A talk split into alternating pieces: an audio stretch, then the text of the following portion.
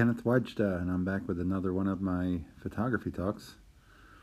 It's August 11th, 2019, and boy, I love this thing called photography. You know, I think we have the most important job, possibly in a long time, and certainly as a part of history of photography. If you think about in the history of photography, there have been photographs made and photographs saved, photographs displayed, and photographs passed down by family members to future generations. That's changing. If you think about millions of people lost family photos today. Millions of people lost their family photos because they lost their phone. And there's no putting it in rice if you can't find it, if it's gone. And I know people personally who have lost their phone full of photographs. So all of those photos are no longer in existence for them. And imagine how many people tried to access a hard drive today and it wouldn't boot up all of those photographs are lost. And I know some people will say, well, there's cloud backups and there's triple hard drive backups and storing hard drives offsite. Do you really think people are doing that? People aren't. People are not tech savvy. People like my brothers and my mother, they're not doing that. My father's not doing that. They don't know how to do those things. They just know how to take pictures. And we live in a pretty unique time right now in that there are more photographs being made than ever. Or I should say more images, because I don't know that I would consider a photograph something that is made on a digital machine and then displayed on a digital screen but never printed. To me, the actual definition of the word photograph is a photograph. A, something you can hold in your hand. At one time it was on tin and put into a frame, and then later it was on paper. But it's a photograph. It's something that's physical. You could hand somebody a photograph. You can't really hand them a digital image. You can send them ones and zeros in a file. But where does that file end up? where are the files that you made or I made 10 years ago of our grandparents or our parents or family members?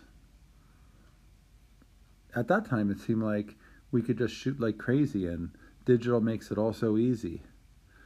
But is the quantity the problem? To me, it feels like the actual situation of having the ability to make so many photographs and going on a trip and shooting 3,000 photographs. The problem is nobody really wants to edit 3,000 photographs. And so they don't edit any. They put them all onto a hard drive and then they don't look at them again. I don't know when the last time anybody I know sat around a computer and said, hey, let's look at family photographs. Or sat around a computer and said, let's look at pictures of grandma. It just doesn't happen. And we aren't even hanging photographs in our homes very much. I see more picture frames for sale at yard sales and at thrift stores, and I always ask, where are they all coming from? And I think people are passing on and they're pulling the photographs out. Hopefully, they're saving some of them, but then they're not hanging them back up. They're not putting photographs up in their homes. And if you came to my house, you would see there are photographs all on the walls because I like to live with the photographs of my family and my friends. I have framed photographs of my parents on the wall in front of me. My mother is actually no longer with us, but my father is, and they're both on my wall and a part of my world here because they live with me. They're not on a hard drive two computers ago that doesn't boot up anymore they're real. They're actual photographs. So I think that what we're doing now is probably the most important thing because if you and I, if we make a photograph and we print a photograph, and whether we put that photograph in an envelope or a box under our beds or in a frame and put it on our dresser and live with it, which is my preference, no matter what, we are creating something that is physical and that can be found again and that can be passed on. And I really believe that those are the only photographs that are going to make it as we go down the road. 30 years from now is a long time, but it goes by very quickly, and the technology is speeding along, and the files are growing in size and exponentially the numbers of them, and I don't know that we're going to find any of them. I think the glut is in the way. I think we're going to be overwhelmed by those 3,000 photos we took at every one of those vacations that were never edited and now are maybe lost. If they're found at all, they're not edited and we don't know really what's in them. Maybe we don't even remember. It's a challenge. It's definitely something that something that seems like such a good thing, the ability to make so many photographs can actually be a curse and can be a detriment to saving family photographs. If you are somebody who is looking to restore old photographs, you can scan them and put them in Photoshop. If you know somebody or you yourself need some help with any of that, I do that work. I'm a Photoshop master. I can pretty much do anything on Photoshop. And I can restore photographs. I've done it for folks.